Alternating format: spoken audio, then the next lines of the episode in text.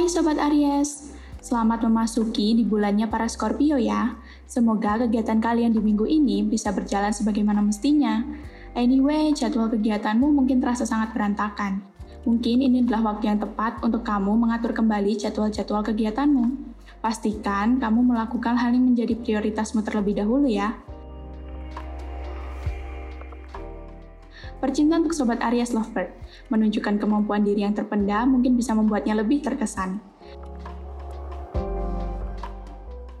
Percintaan untuk Sobat Aries yang masih single, never count your happiness over someone, find it by yourself.